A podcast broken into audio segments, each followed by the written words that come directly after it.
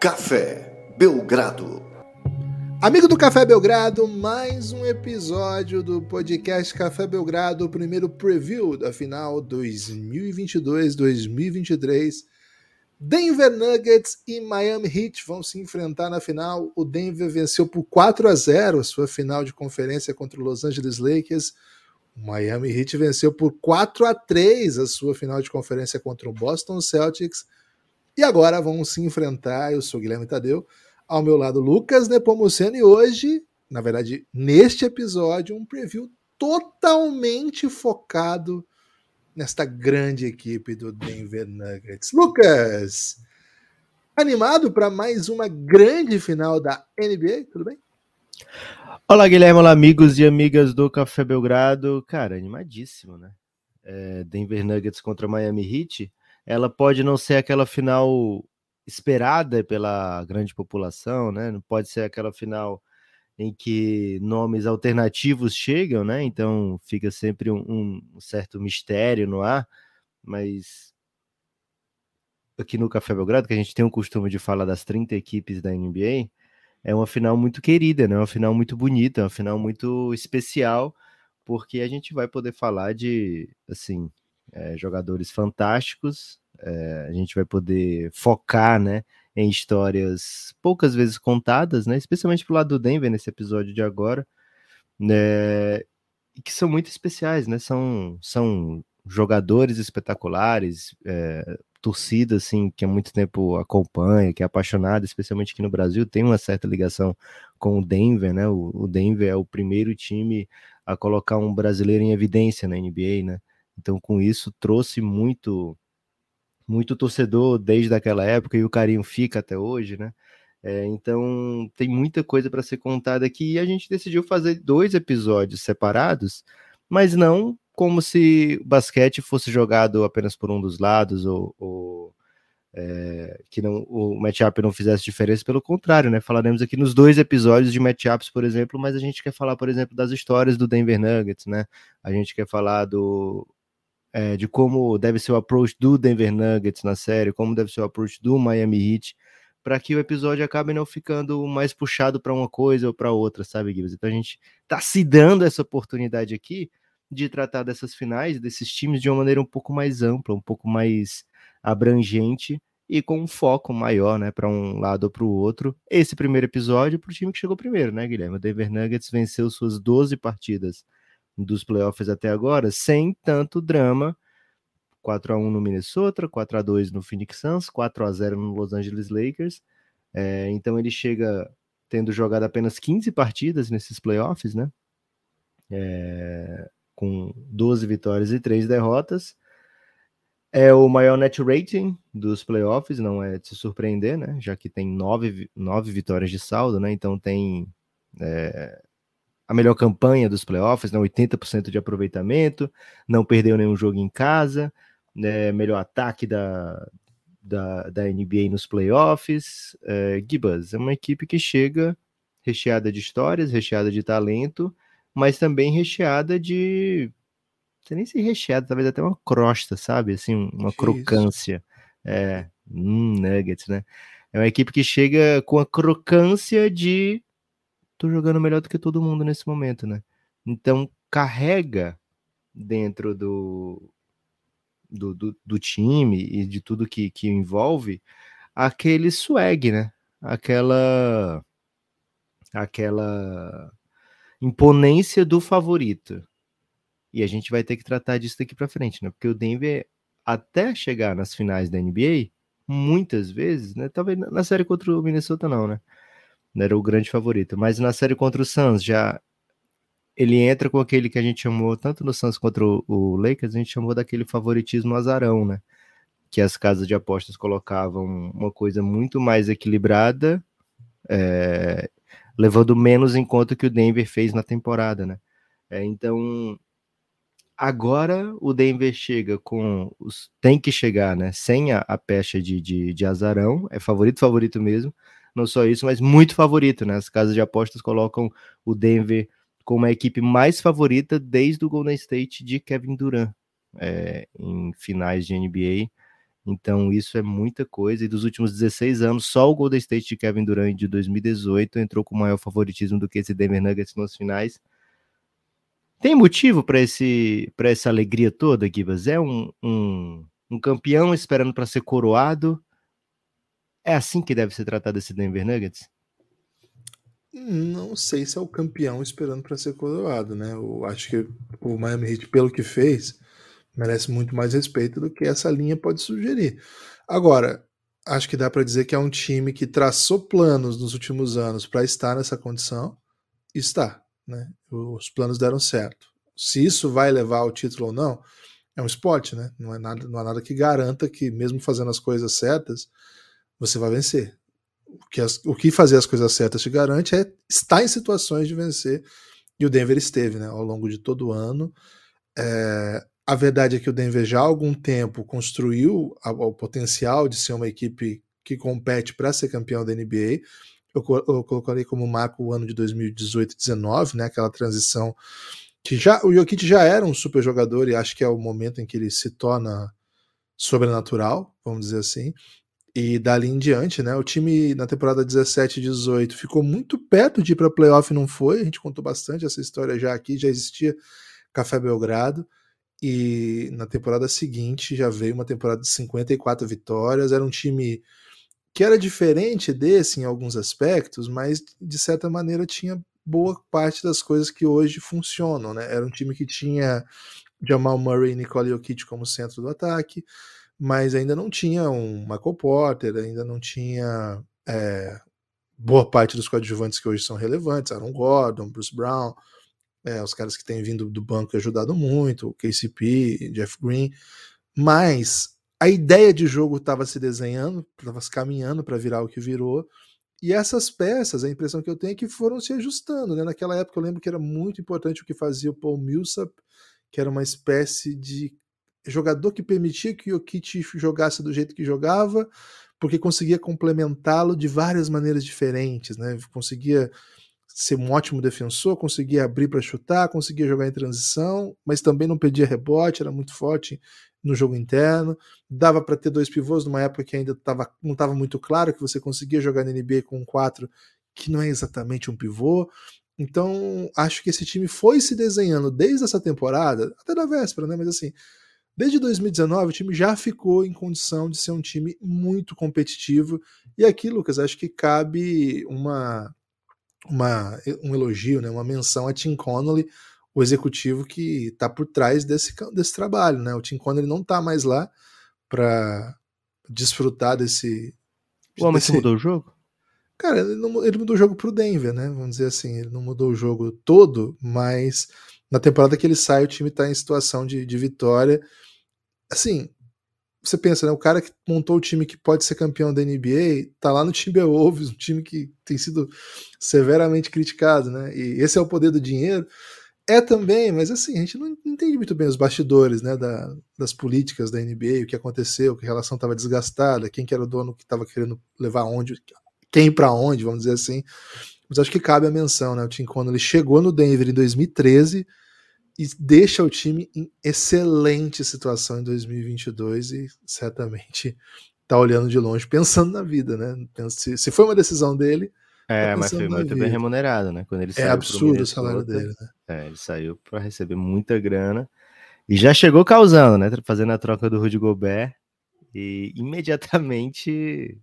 Cara, se ele fica peixe, né? Se ele fica só esperando, ele ia estar só colhendo os louros do Denver agora, né? A galera tá dizendo, caramba, olha o que ele fez, né? Vamos esperar para ver o que ele vai fazer no Minnesota.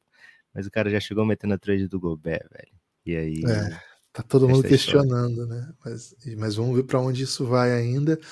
O resto é história. Denver Nuggets hoje é outra coisa, mas como eu disse, né? Desde 2019 se colocando em situação de vencer, e aí vem os acasos, né? Assim, as coisas que não são controladas, vamos dizer assim, né? Primeiro, a gente teve a temporada da bolha, da pandemia, em que o Denver faz uma super campanha nos playoffs, né? Uma campanha belíssima.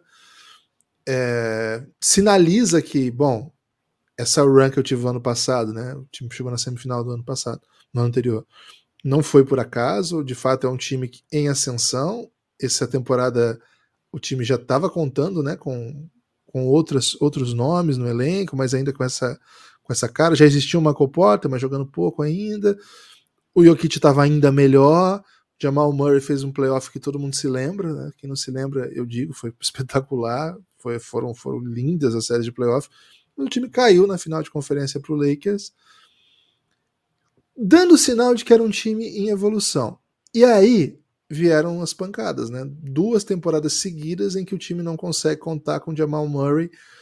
E sim, o Jamal Murray é o segundo melhor jogador desse time e muitas vezes o melhor jogador desse time, né? O Jamal Murray se machucou durante a temporada 2021, quando o time já tinha dado alguns passos bem interessantes de montagem de elenco para ser ainda mais competitivo. Já tinha chegado o Aaron Gordon, o time estava escalando e com sucesso o Michael Porter depois de tanta expectativa. Vem a lesão do Jamal Murray, Michael Porter também fica fora na temporada seguinte. O Jokic eleva o seu nível, joga um basquete avassalador, fantástico. O time faz um baita ano, mas ficou curto, né? O segundo melhor jogador era o Aaron Gordon, vocês estão vendo que ele é capaz de fazer, mas como segunda peça é mais difícil. Aí tinha o Will Barton, Monte Morris, Austin Rivers jogando, né? Bones Highland, um calor que o pessoal gostava, o Campasso estava nesse elenco, jogava muito pouco, os argentinos ficavam sempre muito bravos com isso. Enfim, o time foi surradinho, né? Um 4-1 bem pancadinha do Golden State, que seria campeão. Mas ficou, Lucas, aquela ideia de que quando esse time estiver completo de novo, depende, claro, de como esses caras vão voltar, né? Michael Porter e Jamal Murray, mas o nível que o Jokic está jogando, se ele tiver companheiros de elite, é capaz deles fazerem coisas muito grandes. Para surpresa de ninguém, Lucas, especificamente, sabendo de que esses dois voltariam bem, para surpresa de ninguém, o Denver Nuggets fez uma temporada incrível, 53 vitórias, e chega ao playoff naquela situação de o melhor time da temporada regular na Conferência Oeste, mas esse Oeste está polêmico, né? Esse Oeste está estranho. Equipes muito tradicionais e com grandes jogadores históricos não foram bem na temporada regular. Olha o sofrimento que o Lakers teve na temporada regular. Olha o sofrimento do Golden State. Olha o Clippers chegando para a pós-temporada com Kawhi e Paul George. Ih, rapaz, olha o Phoenix Suns. O Phoenix Suns botou o Kevin Durant. E aí o Denver ficou meio assim, pô, eu sou um baita time, mas tem muitas histórias acontecendo aqui. E de fato, como muita gente reclamou, Lucas, lá dos lados do Colorado, né? Lá nas bandas das montanhas do Colorado, não era o assunto mesmo. Não se falava tanto do Denver, porque, enfim, tinha muito outros assuntos para lá e para cá. Foi até uma resposta que viralizou recentemente na internet. O pessoal ficou um pouco horrorizado. Mas, cara, eu esqueci qual foi o repórter que falou, daqui a pouco eu lembro. Mas eu falei assim, cara, é que não tinha muito assunto mesmo. Olha os outros assuntos, né? A temporada do Denver foi estável. A estabilidade não é uma grande notícia nesse meio, né? As pessoas gostam de caos. No meio do caos, Lucas, o que foi esse playoff do Denver? Kibas, o playoff foi uma extensão da temporada regular, né? Onde o time conseguiu jogar o seu jogo, conseguiu atuar com o melhor das suas forças e conseguiu vencer jogos, né? Que é o que o time muito fez e fez muito bem durante a temporada. Né, acho até que durante a temporada regular, a reta final da temporada, a gente viu o Denver, por exemplo, poupando o Jokic muitas vezes, né, para que chegasse em playoff com o que tem de melhor, né, com o que tem, né, de mais forte. O Denver especificamente tirou 2 vezes o Jokic de jogos contra o Suns, né, na temporada regular. Era uma maneira de poupar o Jokic contra o Suns, mas também uma maneira de esconder, né, o Denver estava nessa situação de poder escolher quando colocar ou não o Jokic para jogar, né? Porque de fato, naquele momento, o melhor para o longo prazo era não ter o Jokic em quadra, né? Tirar do Suns esse look, né? Tirar do Suns com o Kevin Durant essa oportunidade de experimentar, né? Esse confronto, né? Então a gente viu no Denver poupar o Jokic na reta final. Talvez isso tenha influenciado na hora dos votos para MVP, até acho que não, né? Mas o fato é que o Denver se preparou muito bem desde o NBA agora, Guibas, tem essas propagandas que ficam passando, né, especialmente se você assiste pelo League Pass e tal, com imagens já dos playoffs, né, imagens de vestiário, imagens com frases dentro de quadra, né, eles têm uma grande captação de áudio, né, tanto dentro de quadra como nos vestiários, como, sei lá, no shoot around, né, naqueles treinos, né? Um dia antes do jogo, na manhã do jogo e tal. Então tem muito entretenimento dentro do mundo da NBA, e a gente sempre vê o Mike Malone falando, né? Depois de cada vitória, né? Ou antes, em cada preleção, sobre o foco, né? O foco no campeonato, né? O foco no título, o foco... ganhamos aqui a primeiro round... Qual é o foco? Aí todo mundo responde, campeonato, né? Porque, assim, é um time desse tamanho, né? É um time com esse tipo de olhar, né? Tem um BMVP e tem um timaço, né? E acho que mostra muito, Guilherme, essa run do Denver, da bolha para cá, mostra muito como é tênue, né? Essa linha do favoritismo dentro da NBA. Porque você tem o BMVP, você tem um cara que tem sido um dos mais dominantes da NBA há tanto tempo, mas aí você tira uma peça que casa muito bem com ele, que é um puta jogador, o Jamal Murray, e aí esse time passa de ser um time praticamente imbatível, de 12-3 em playoff, para ser um time que foi quase varrido pelo Golden State, né, que tomou o night-night do Stephen Curry, um time que foi varrido pelo Phoenix Suns, né? Então...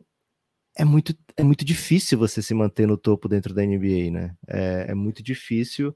você repetir, é muito difícil você ganhar e depois ganhar de novo, né?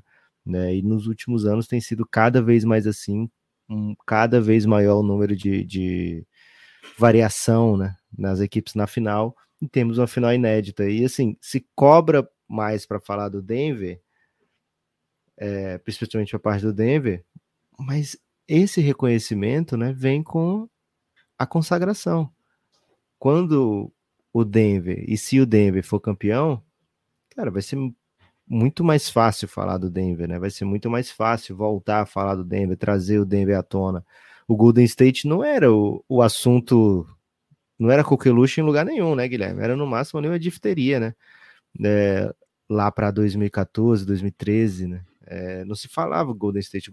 As referências de Golden State era aquele time maravilhoso que eliminou o Dallas, né, de 8º primeiro, né, por muito tempo. Baron Davis, de Baron Davis, Stephen Jackson, né? Então, assim, por muito tempo era essa a referência de Golden State, né, do We Believe, né? E agora é o time que se mais fala da NBA. Eu tava muito tentada a fazer um episódio, hoje dia de preview de final, e tava super tentada a fazer um episódio sobre o Bob Myers, né, que ontem anunciou que não vai ser mais o GM do Golden State, né, porque o Golden State chegou a esse tamanho, né, e o Denver caminha, né, nesse momento está em final de NBA, que é uma coisa rara, e caminha para chegar a esse tamanho. Agora, janelas de título, e aí eu falo agora também com a experiência de ser torcedor do Phoenix Suns, né, elas abrem e fecham muito rápido, né? É muito difícil, acabei de falar, né? É muito difícil você se manter no topo. Às vezes é difícil você repetir final. Phoenix Suns chegou em 2021, 2022 melhor campanha, cai na segunda rodada de playoff, né? O Boston chega no passado em final de NBA, esse ano um time melhor ainda, né? Mais experiente, conseguiu o Malcolm Brogdon, né? Então chega mais forte, né? Com o elenco mais forte, caiu para um oitavo seed, né? Pode falar oitavo seed, Guilherme? Pode falar oitavo colocado, porque não foi oitavo colocado, foi sétimo, né? Mas aí o seed, né? O oitavo posicionado, né? Caiu para um oitavo posicionado. Né? Então é um ramo muito difícil esse da NBA, de se manter no topo. Então o Denver tem que aproveitar essa chance, porque o Denver chega nessa final, é o favorito, e tem que aproveitar a chance, né? Tem que pegar a chance para dançar e não soltar, viu, Guilherme? Passar a noite toda dançando com a chance, sem dar a chance para o azar, no caso do Miami Heat. Agora, como o Denver pode fazer isso, né, Guilherme? Através daquilo que o Denver tem de melhor, que é o trabalho entre Jokić e Jamal Murray. Eles são... Que tipo de dupla? É o feijão com arroz? É o Claudinho Buchecha? Como é um duplo? É o Pelé e Coutinho? Como é que você classificaria aí o Kit de Jamal Murray no ramo das duplas? Ah, cara, me lembra um pouco a Adriana Biá e Sheldon, né? Pela excelência, pelo carisma, pelo pioneirismo, né? Do jeito de jogar. Sabe que eu sou entusiasta do vôlei de areia, né? Que eu chamo de vôlei de areia. Porque eu sei, mas Adriana... Ok. Eu até entendo da onde vem, né? Porque enquanto dupla, Adriana Biá e Sheldon, porra... Se você fala um nome, já fala outro, né? Você não fala Sheldon... Só que, se bota sozinho esses nomes, eles não são tão grandes. Entendi. Então, Jokić e Jamal Murray, eles são grandes. Então é John e Paul McCartney, Lucas. Você tá indo pro caminho da... Que mas só tem essa títulos. Resposta. Tá. Ok, vamos lá então. Ai, cara, é difícil, né? Porque, assim, ao mesmo tempo que a gente quer dar essa grandeza, né, de John Lennon e Paul McCartney, eles precisam chegar lá ainda, né? Porra, Beatles é Beatles, né? É... Então teria que ser alguma coisa assim que... Não queria dizer Sandy Júnior, porque, porra, olha a diferença da Sandy pro Júnior, né, velho? Não queria fazer eles isso com o Jamal Murray, né? Não, eles estão mais próximos. Assim, não estão tão próximos também, né? É, não estão tão próximos, mas é porque o Júnior no vácuo, ele não se sustenta, né? Meio mancado, mas meio mancado. Não, em relação a Sandy, né? Em relação a Sandy.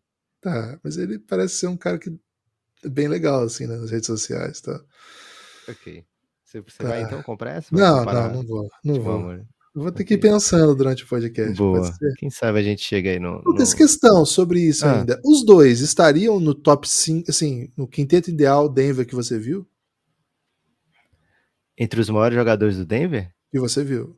Denver que você viu. O Jokić é o melhor de todos. Sim. Sim. Vendo ou não vendo, tranquilo. É, o Jamal Murray, pra mim, vai... Tá passando o Carmelo já, velho. É, então estaria. É, assim, em temporada regular o Carmelo fez muito mais, né? O Jamal Murray, ele é um jogador muito bom de temporada regular, mas ele não foi sequer All-Star até agora, né? Porque ele não... Não sei se ele tem essa chave virada pra... Cara, eu vou fazer vários números aqui, vou ser dominante, né? A única vez que ele chegou em condição de destaque, assim, de temporada regular, foi uma vez que colocaram ele naquelas listas da NBA, que ele estava listado como o melhor defensor da NBA. E a galera ficou meio em choque, assim, né, naqueles rankings, né? Pô, Jamal Murray tá aparecendo aí? Onde é que tá? Aí ele, acho que ele até tweetou na época, né? Finalmente sendo reconhecido, né? Mas não sei se ele mesmo estava tirando onda da situação, mas, assim, raramente ele tá numa lista de temporada regular, né? Né, e eu até queria ver mais isso do Jamal Murray, né? Porque, beleza, é massa, playoff. Até a gente comentou ontem, quando tava falando do Jaylen Brown, né? Como muda a percepção, né? De temporada regular para playoff. E se você fica maior no playoff, pô, lindo, né? Mas, cara, ele tem que fazer isso na temporada também, né? Mas se tá fazendo no playoff é melhor, né? Se o auge é o playoff, beleza. Então, assim... O Jamal Murray mais Jokić podia ser um Sandy Júnior de temporada regular, viu, Guilherme? E aí em playoff é outra coisa, né? Em playoff fica mais... É como se, sei lá... Simon Garfunkel, assim. É. Podia ser, se tirassem um Júnior e colocassem... O Chororó, o próprio Chororó. Sandy chorando, não sei, velho. Mas é como se o Júnior fosse... sei lá, substituído pelo Bruno Mars, né? Sandy Bruno Mars, e aí faz em playoff. Porque tem jogo de playoff que, lógico, o Denver se alimenta do Jokić, tudo que o Jokić faz. Mas o adversário fala, porra, vou... Entre aqui Sandy Bruno Mars, eu vou querer que o Bruno Mars me mate, né? E aí o Bruno Mars vai lá e faz uma super dança, né? Uma atuação de música e dança inigualável, e o Denver acaba vencendo, né? Então... E às vezes, Lucas, o adversário coloca o Jokić pra cantar Elis, né? Que daí não é o range ideal da Sandy, né? E aí é melhor que não faça, né? Que talvez as coisas que dão errado, né? Pô, aí ele fica fazendo coisas que não... A gente prefere o Bruno Mars mesmo. Então, é mais ou menos isso, viu, Guilherme? Sandy e Bruno Mars em playoff, porque... Em playoff é uma coisa muito imarcável, né? E acho que o Denver vai ter que o Denver vai buscar isso, né? Essa vai ser a maneira do Denver jogar. Pensando no que o Miami pode fazer, o Miami é um time que adora defender em zona. E o Jokić, junto com o Denver, né? É o time que melhor se sai contra a zona na NBA, porque eles têm o Jokić, e o Jokić fica plantado ali na área do lance livre, e aí ele faz tudo, né? Então, o Miami não vai ter esse tipo de arma, pelo menos quando o Jokić estiver em quadra. O Jokić não pode jogar os 48 minutos, né? Mas acho que a gente deve ver pouco, ou a gente deve ver umas zonas muito experimentais, né, do Miami, mas o Denver tem muitas armas ofensivamente para atacar o que o Miami pode fazer. Então, assim, Gibas, eu vejo o Denver como um favorito, mas eu vou guardar o meu palpite para o próximo podcast. Mas, assim, é um time muito potente ofensivamente para a gente se preocupar com o lado não potente, tão potente do Denver, que eu acho que é a defesa, né? Então, o Denver, os melhores momentos do Denver nessa pós-temporada, acho que, assim, de maneira geral, é o que as equipes buscam fazer na NBA, né? Que é jogar em transição. Então, esse Denver é um time que adora jogar em transição, atacar em transição. Com o Jokić pegando rebote, as coisas se aceleram muito, né? Porque você não precisa fazer aquele movimento natural do grande pegar o rebote, né? Passar para o criador, né? E aí o grande fazer aquela transição mais lenta, né? Pensando um pouquinho no Embiid, né? Pegando o rebote no segundo, terceiro, quarto. Especialmente contra o Lakers, o Denver pegava e era gol, gol, gol, gol, vai, vai, vai, vai, né? Porque buscava muito a transição o tempo todo. O Miami não tem a defesa de transição do Lakers, né? O Miami tem uma das melhores defesas de transição da NBA.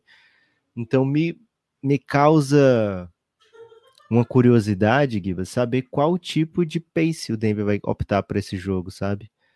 Se eles vão ter interesse em fazer essa trocação franca, né? De transição, transição, transição.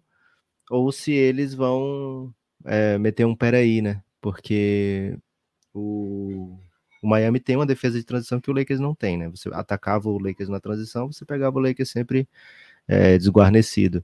O Miami, a gente viu isso muito contra o Boston, é outro tipo de animal defensivo, né? Qual pace você acha que o Denver vai optar nessa série? Tem algum caminho que você acha mais óbvio para isso? Acho que assim, tem dois caminhos, né? O Denver pode olhar para o Miami e pensar em um elenco curto, que tá jogando 46 minutos, assim, os seus 4 jogadores principais, e os outros rodam ali 18, 20. A gente não sabe como é que vai voltar o Tyler Hero, mas imagino que para os primeiros jogos, essa questão da intensidade que o Denver consiga colocar, e jogando em seus domínios, né, onde o Denver tem essa predileção por tentar expor mesmo, né, o adversário à sua velocidade ofensiva, acho que não vai ser uma pauta do Denver travar, embora acho que o Miami só vai conseguir pontuar em alto volume se conseguir correr. Acho que para mim tá claro isso. Agora, o jogo de basquete é um jogo dual, né? Claro, quando você defende bem, a transição te se oferece com facilidade, e aí não tem por que não aproveitar isso. A gente sabe que é cultural da NBA que a defesa, ao se defender, você ataca em velocidade, sendo você um time de pace rápido ou não. Então, acho que esse é um ponto. Agora, tem um outro ponto, que é que a transição não é só quando você defende, né? Mas muitas vezes, acho que o Phoenix Suns foi o primeiro time a fazer isso, pelo menos no nosso século, pelo menos desde que a gente acompanha a NBA, a jogar a transição mesmo tomando a cesta, né? Com alto volume, alta velocidade, fazendo contra-ataque, entre aspas, contra-ataque, né, transição, mesmo depois de sexta tomada, e acho que nessa tomada de decisão, acho que o Denver, a gente viu o Jokić correndo, cara, com a bola nas mãos, muitas vezes na série contra o Lakers, de um jeito assim que a gente, que acostumou a ver esse Jokić, fica assim, cara, ele tá mais rápido do que o Anthony Davis, tá? Acho que hoje o Denver Nuggets tem essa marcha, caso seja necessário, caso seja o caminho. Ele vai sentir o jogo, se ele estiver levando muita vantagem num jogo 5-5, talvez não precise se expor a um risco tão alto. Tem um risco de jogar assim, mas a gente vai se lembrar, né? O time do Miami Heat é um time que te impõe riscos também, se você jogar com 5-5, porque é uma defesa que te tranca, né? É uma defesa que tira seu espaço, é uma defesa que o seu 1-contra-1 fica bem marcado, fica muito protegido, e é um time que te força a turnover. O time do Nuggets tem 2 ball handlers, vamos dizer assim, bem diferentes, né? O Jokić driblando desde trás vai ser pressionado, não é o tipo de jogo que a gente vai ver. E o Jamal Murray, ele é um ótimo ball handler, mas geralmente, né, a intenção dele é a agressividade desde que começa a quicar. Ele não é um amador organizador, vamos dizer assim, um amador que a gente se acostumou a ver na década passada. Tem poucos desses hoje em dia na NBA que conseguem ficar em quadra, porque hoje a NBA demanda agressividade. Então, Lucas, a impressão que eu tenho é que vai ser um jogo parecido com o que a gente viu do Denver ao longo da temporada, no sentido de, pô, não é um Sacramento Kings, de a minha disposição é correr o tempo inteiro, mas é uma marcha que esse time vai usar de várias maneiras no jogo. Não acho que vai ter deliberadamente uma intenção de diminuir o número de posses, de apostar num jogo em que você esvazie o número de tentativas suas e assim também consiga conter um pouco o número de tentativas do Miami Heat. Mas, de novo, né, é muito do que o Miami Heat vai fazer dessa série. Então, quando a gente for falar do preview deles, a gente vai dizer como que até agora o maior sucesso do Miami Heat foi ter transformado as séries do jeitinho que ele gosta de jogar, né? O jeitinho com a sua cara, ter trazido para sua zona de conforto qual série que fosse, né? Tendo sua capacidade de adaptação para um elenco que é muito versátil. Acho que o Denver tem um jeito de jogar, e é um jeito de jogar que se conseguir se impor, cara, acho que vai ferir demais o Miami, né? E vai conseguir repetir o que sabe fazer. É um pouco isso o basquete, né, Lucas? Quem consegue colocar o seu melhor jogador, as suas melhores armas, na condição de influenciar mais o jogo, pô, acaba saindo com a vitória, e é por isso que o Denver chega com tanto favoritismo, porque tem um arsenal para te bater, né? Te bate de várias maneiras, e eu queria falar um pouco disso também. Acho que ele pode te bater correndo, ele pode te bater na transição, porque tem chutadores que chegam com um ótimo aproveitamento em velocidade, né? Eu acho que o Michael Porter é excepcional nisso, acho que o Jamal Murray é um ótimo chutador de transição, acho que o time ocupa bem os corners, né, em transição, geralmente com o KCP, mas eventualmente até com o Jeff Green. Acho que no 5 contra 5, a gente vê um pouco as escolhas que o time faz, né, como joga muito com o Jokić sendo marcado, existe um desenho tático que acaba muitas vezes colocando o Aaron Gordon mais próximo à cesta e deixando os chutadores no 3 contra 2 no perímetro, então se você fizer uma boa movimentação eles vão ficar livres, vão chutar, ou eventualmente você vai encontrar o Aaron Gordon próximo à cesta, numa ponte aérea, coisas assim, ou você vai ter que não dobrar no Jokić e lidar com ele jogando de costas para cesta. É muito jeito de te bater, né, e aí pode ser em velocidade, pode ser no 5 contra 5, é um time que até agora, Lucas, encontrou algumas dificuldades nesse playoff. E o time que mais botou dificuldade é o Phoenix Suns, então eu vou pedir para que você fale um pouco qual foi o caminho que o Phoenix Suns colocou para tumultuar o Denver, né? Um time que para nós, na final de conferência, parecia intumultuável, né? Um time que a gente olhava e falava assim, cara, o Lakers fez de tudo nesse playoff, o Lakers tem várias maneiras, né, de te machucar, tem vários ótimos jogadores, mas até agora, assim, os jogos são difíceis, mas não pareceu assim que o Denver ia perder, ainda mais depois que a gente viu o Denver, Miami Celtics, que toda hora parecia que os dois iam perder. Cara, a gente olha para aquela série do Lakers e do Denver, pô, a luta que o Lakers fez foi bonita, mas o Denver nunca perdeu o controle, nunca, assim, em nenhum momento, mesmo, o Lakers passou na frente no último período, cara, passou, mas depois foi surrado. Então, assim, acho que o único time que colocou o Denver em situação de rapaz, o que eu faço agora, né? Foi o Phoenix Suns, que depois não conseguiu mais ter jogador para jogar aquela série. Então eu te pergunto, Lucas, por onde foi que o Suns... Onde foi o soquinho ali no que o Phoenix Suns bateu, que o não vou dizer que ficou grog, mas que voltou pro corner assim... Caramba, e agora, hein? Gibas, curioso você falar sobre isso, porque eu acho que é o que o Denver tem ainda de espaço para crescer enquanto time, né? É o que o Denver ainda precisa ter, que é repetição, né? É um time que chegou no final de conferência, depois não fez campanhas longas, né? E agora vai ser testado no final de NBA, né? É lógico, né? Para chegar na final da NBA, passou pela final de conferência, passou por esse Phoenix Suns que você falou, mas poucas vezes ficou pressionado, né? Acho que o Minnesota foi um time que causou um pouco de dificuldade para o Denver quando, lá no jogo 3... eles começaram a matar muita bola, né? O Anthony Edwards ficou muito difícil de ser marcado e ele começou a matar muita bola, e esse Denver é a 15ª defesa da NBA na temporada regular, não é uma super defesa, não é uma defesa espetacular, tem jogado melhor nos playoffs, mas não é uma defesa espetacular, que dá espaço, né? Uma defesa que não assim, o Suns teve muito arremesso livre, né? O Minnesota teve muito arremesso livre. O Lakers teve bastante arremesso livre, né? Agora é uma defesa esperta, né? É uma defesa que vai deixar em situação de liberdade aqueles que ela quer ficar, que fiquem em situação de liberdade, né? Eu não sei se o Miami tem tantos desses caras, né? O Caleb Martin costumava ser um cara que você dizia, ok, pode ficar em liberdade, e até agora ele é o, sei lá, um dos melhores chutadores da NBA agora, né? Então eu não sei se esse Miami tem tanta gente que o Denver vai poder fazer esse tipo de defesa. Por outro lado, o Miami, o Boston chutou, sei lá, 7 de 40, deixa eu ver, foi 7 de 35 num jogo, e no outro jogo errou os 12 primeiros, então foi tipo 7 de 47 em certo momento das finais da conferência, né? O Denver tá chutando próximo de 40%, assim, você pega o Jokić, tá chutando 47%, Jamal Murray 40%, Michael Porter Jr. 40%, o Aaron Gordon 35%, todo mundo, o KCP 40 e alguma coisa, todo mundo mata a bola, especialmente livre, né?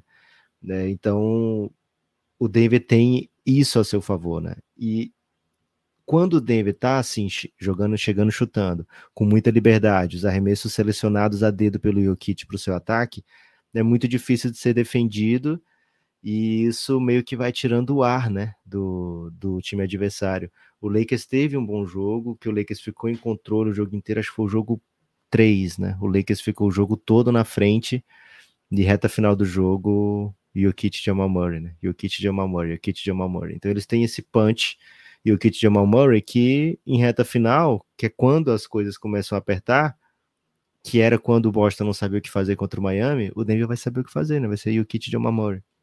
Então, assim, o Phoenix Suns teve sucesso contra o Denver quando conseguiu atacar a transição do Denver, né? Era rebote, ou mesmo depois de cestas feitas pelo Denver, ataque, ataque, ataque, correria, chegar chutando, né? Isso foi jogo de 40 e tantos pontos do Devin Booker, 30 e tantos pontos do Kevin Durant. O Denver é um time que faz falta, né? Aliás, é um time que faz falta e reclama pra caramba de cada falta que fez. Cara, espero que não tenha esse tipo de comportamento nas finais da NBA, né? Porque vai ficando um pouco difícil de tragar. Vai ter. Acho que não, porque final, entre... Pode ser que sim, mas assim... Entre Denver e Suns, entre Denver e Lakers, eles ficavam nessa de, pô, estamos sendo roubados porque os caras querem que vá a superestrela passe, sabe? Aquele cara, superestrela americana passe. Não sei se vai ter esse sentimento enfrentando o Miami, sabe? Porque eles são mais favoritos que o Miami, né? Então, assim, não sei se eles vão... O fato do Miami jogar uma pancadaria gostosa, né? E, pô, muita falta não vai ser marcada, que eles vão ficar bravos, cara. Pode ser, não sei, velho, se é uma pancadaria que o Miami faz. A pancadaria é gostosa, hein? É muito físico, né? Não é que o time bate desleal, não é isso, mas é um time muito físico, velho. Tô tentando lembrar aqui na série, assim, contra o Boston, o Tatum reclamava bastante, né? Mas você viu o replay, mesmo as faltas marcadas, não eram tanto assim, sabe? Acho que o Miami é mais um time, assim, que cava falta de ataque, né? É um time que incomoda muito defensivamente, mas eu acho que eles não... Assim, eles não reclamam de falta que tomam também, né? Tipo, o Jimmy Butler vai, mesmo que ele leve a falta ou não leve, ele vai fazer a jogada, vai cair, vai voltar correndo, né? Então, é um time que reclama menos, acho que vai ter menos disso nessas finais, pelo menos eu espero. Mas o Denver é um time que faz muita falta, então... Nos jogos que o Kevin Durant conseguiu ir para a linha do lance livre, o Devin Booker conseguiu ir para a linha do lance livre, que não foram muitos, né? O Devin Booker bateu pouquíssimos lances livres nessa série, mas o Durant bateu bastante, né? Quando o adversário consegue ir para a linha do lance livre e mata essas bolas, tem aproveitamento na bola de 3 pontos, a defesa do Denver vai se esvaindo um pouco, sabe? É uma defesa que não é elite. É uma defesa boa, bem boa. Ofensivamente, quando o Denver não comete turnover, essa defesa fica parecendo ainda melhor, né? A gente viu tempos inteiros, né? O Denver passar um tempo inteiro sem cometer um turnover contra o Phoenix Suns, um tempo inteiro do Denver sem turnover contra o Lakers, né? Quando isso acontece, porra, a defesa do Denver fica lindinha, né? Porque eles estão sempre lá no 5 contra 5, né? Tem Aaron Gordon, tem KCP, sabem proteger o Jokić. O Jokić também não é um tonto, né? O Jokić, ele é um cara com boa presença, sabe usar o seu corpo. Então é um time que defende bem, né? especialmente no 5 contra 5. Quando é um time que está cometendo turnover, a gente viu isso em retas finais de jogo, né? Muitas vezes contra o Lakers, o Jokić cometendo mais turnover do que durante a partida, especialmente quando o Jokić não descansa, né? Jogando 40 e tantos minutos. Aí o Lakers teve oportunidade de transição, né? Acho que o Miami não vai dar os moles que o Lakers deu. Se o Denver der essas oportunidades, o Miami é um time que costuma punir, né? É um time muito punitivo, viu, Guilherme? É um time meio código de Hammurabi, viu? Então não tem esse espaço pro Denver dar os vacilos. Já é punir gostoso demais, Lucas? Meio, porra, se você cometer um turnover, eu vou arrancar seu braço. É mais ou menos assim, o Miami. Caraca, mais radical. Então o Denver tem que se cuidar com... A ideia do olho por olho, dente por dente, é que você cometeu um turnover, eu vou cometer um também, né? Não é que... Não, pô, não é assim. Você faz um erro... Então não é olho por olho, é outra coisa, né? Não, você olha pra alguma coisa que você não devia olhar, eles arrancam o teu olho, não é olho por olho, Gibas. É o nome dela. Você rouba uma banana, eles arrancam a mão, velho, não é... mão por mão, dente por dente. Então, nós temos que derrubar essa falácia do olho por olho, dente por dente. É mão por banana e olho por, sei lá, talaricagem. Pode ser. Gibas, então é um... Impressionante que... como nós vamos reconstruindo a história aqui, né, Lucas? Com crítica. É um olhar diferente. Né? É um olhar diferenciado. Inclusive, recebemos um comentário muito carinhoso aí, né, de... Foi no YouTube dessa vez, né? Dizendo assim... Aquele que eu te mandei? Esse podcast fala de tudo, menos de basquete. Um horror. É isso. Foi. Mas já tinha defesa lá, você viu que tinha uma defesa lá? Eu vi, pô.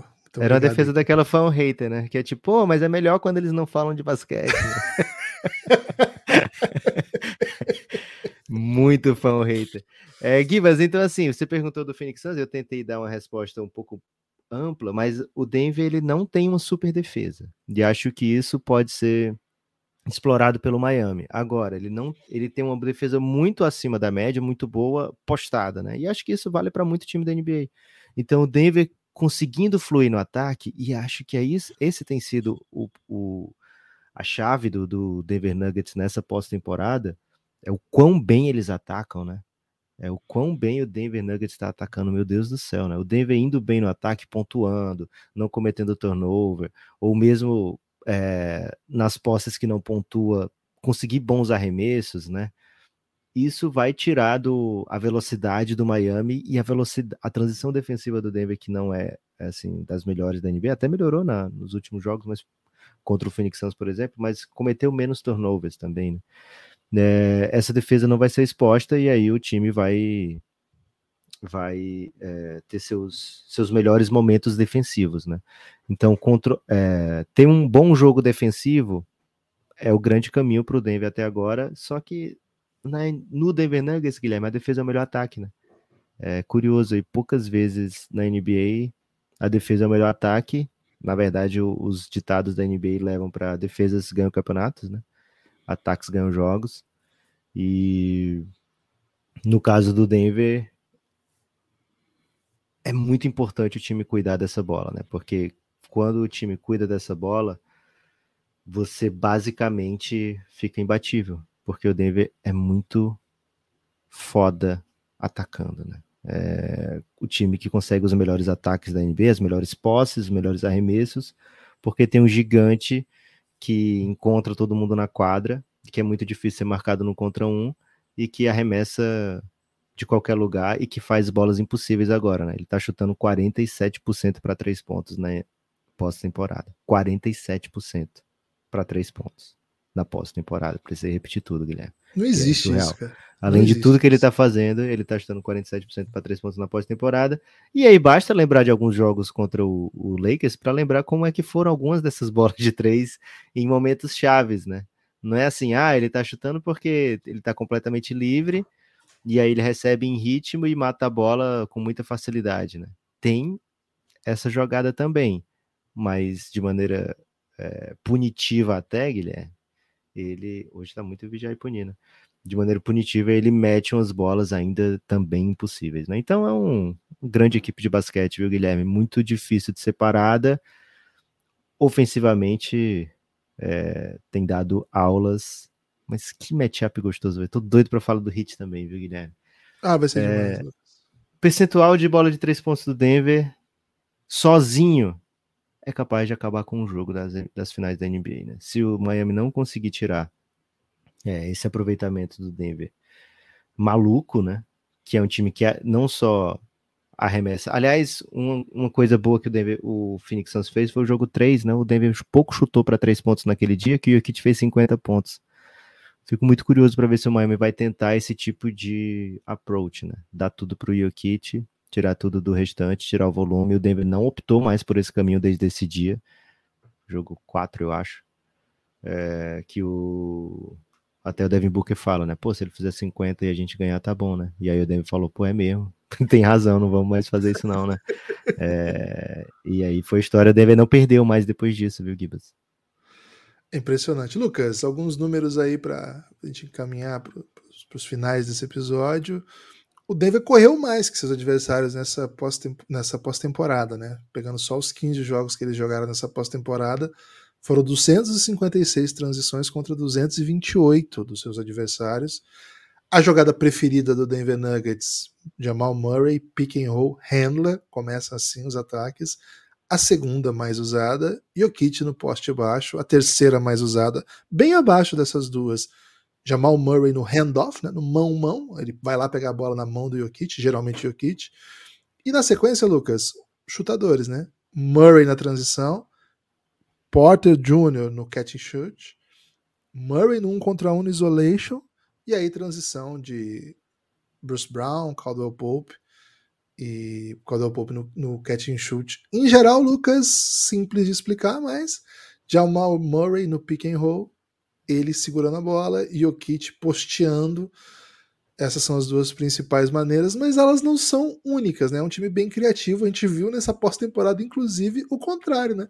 O Jokić não pegar uma mão na bola do Jamal Murray, um pick and roll contrário, né, com o Jokić trazendo e o Jamal Murray fazendo screen.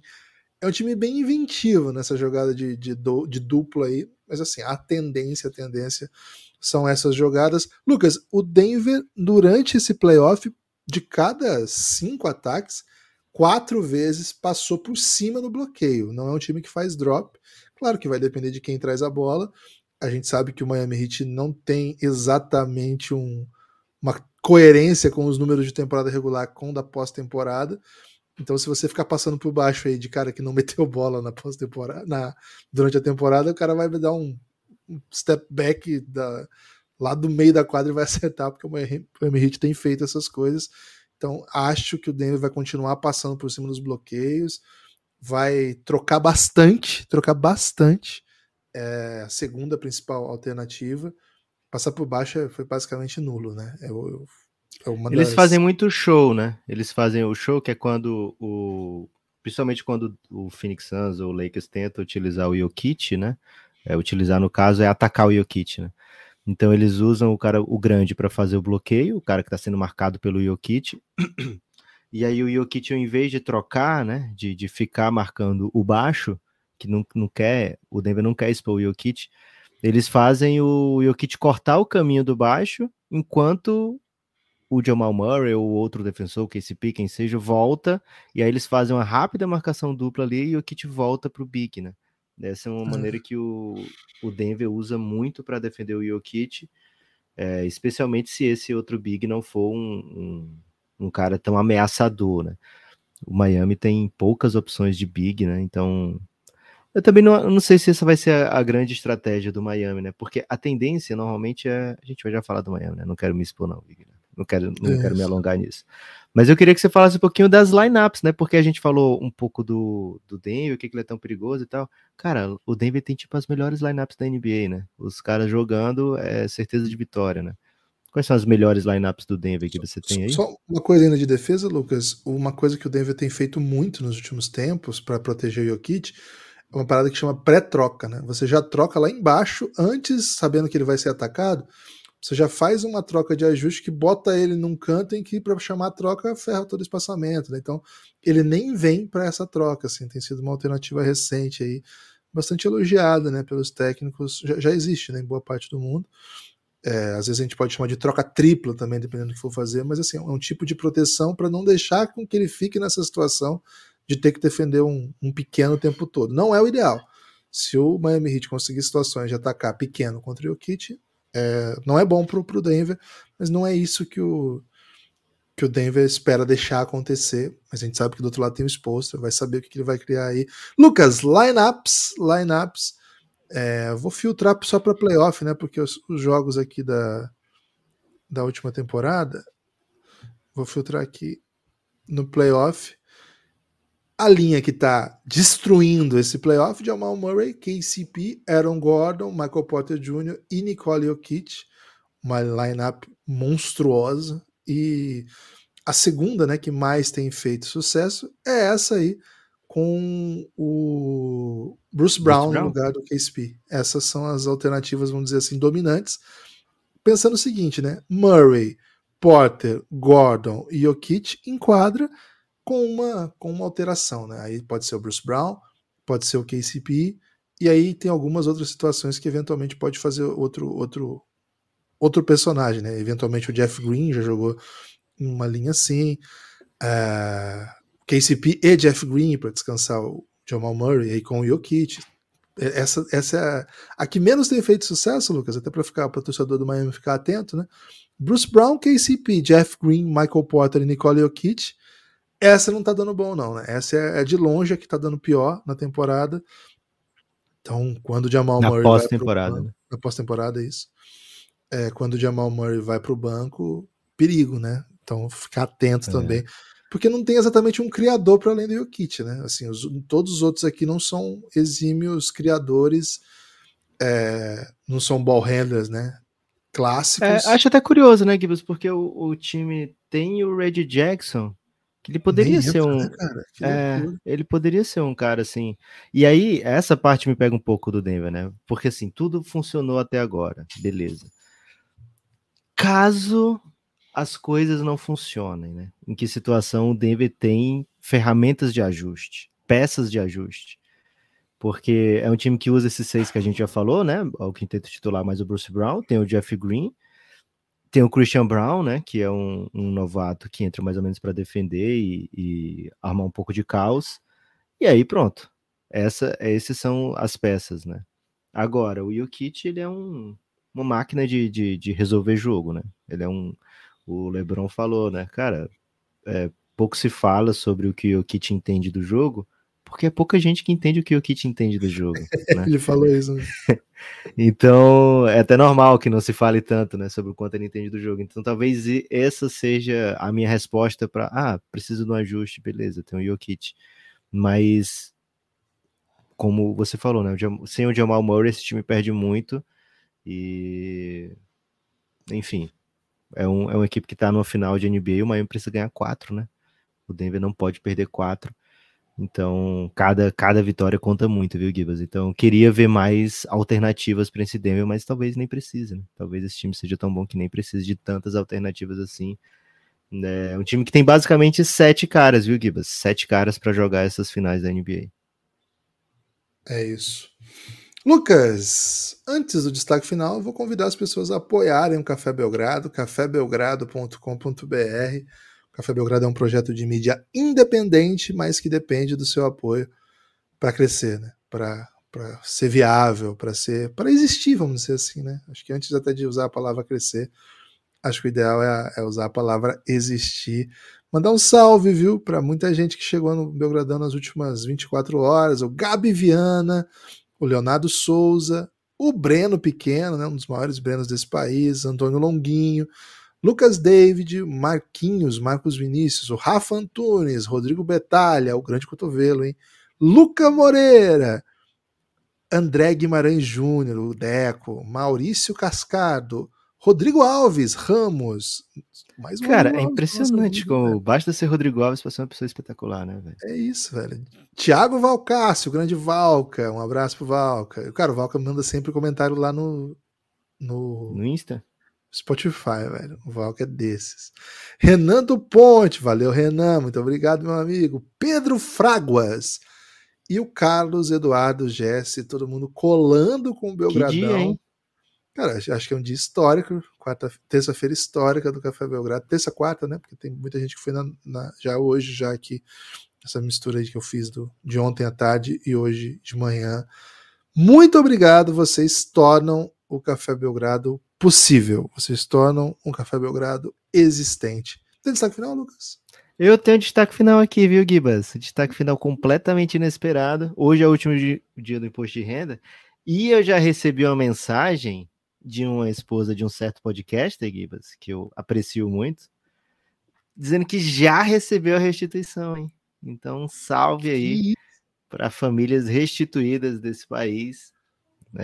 Mas eu queria agradecer de fato a todos que apoiam o Belgradão, né? Vocês são demais.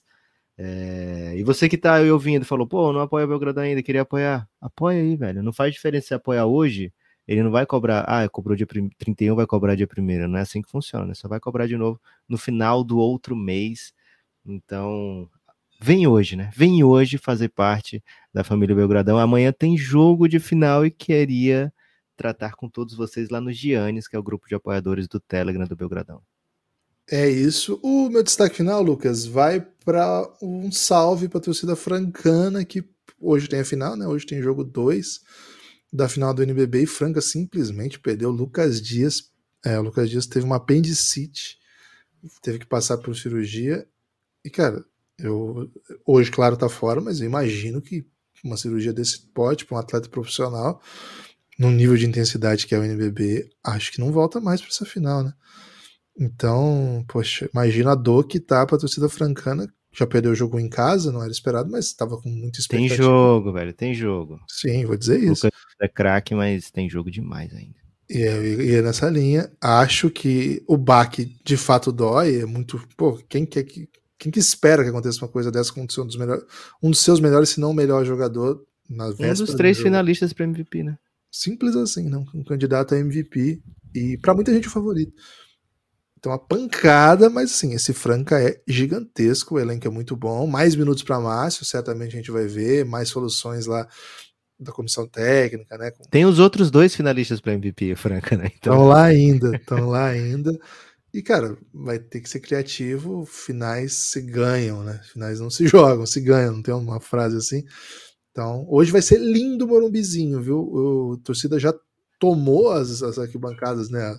As bilheterias, vamos dizer assim, o ingresso é gratuito, mas foi muito difícil conseguir, viu, Lucas? Viu o tamanho da fila? Nossa, a fila tava gigantesca. Cara, só podia pegar 4 ainda. E o São Paulo ampliou, né, mais para 4.000 ingressos, né, colocou arquibancadas móveis. Então, assim, tá uma expectativa gigante, né, um jogo... Acho que é um jogo, assim, memorável para a história do basquete brasileiro, especialmente para a história de São Paulo e Franca. Esse jogo 2 às 8 da noite, com transmissão de todo canto, velho. YouTube, aplicativo da NBA, ESPN, Sport TV, dá para assistir. Se você tiver de bobeira hoje à noite, muita gente vai estar envolvida aí nos mata-matas do seu time aí no futebol, mas se não tiver, não, se não tiver interesse nisso, por favor, assista o NBB, que vale demais. Hoje é um jogo daqueles, viu? Um jogo daqueles, valeu? Espalhe por aí que você ouve o Café Belgrado, a gente se vê daqui a pouquinho já, valeu? Forte abraço.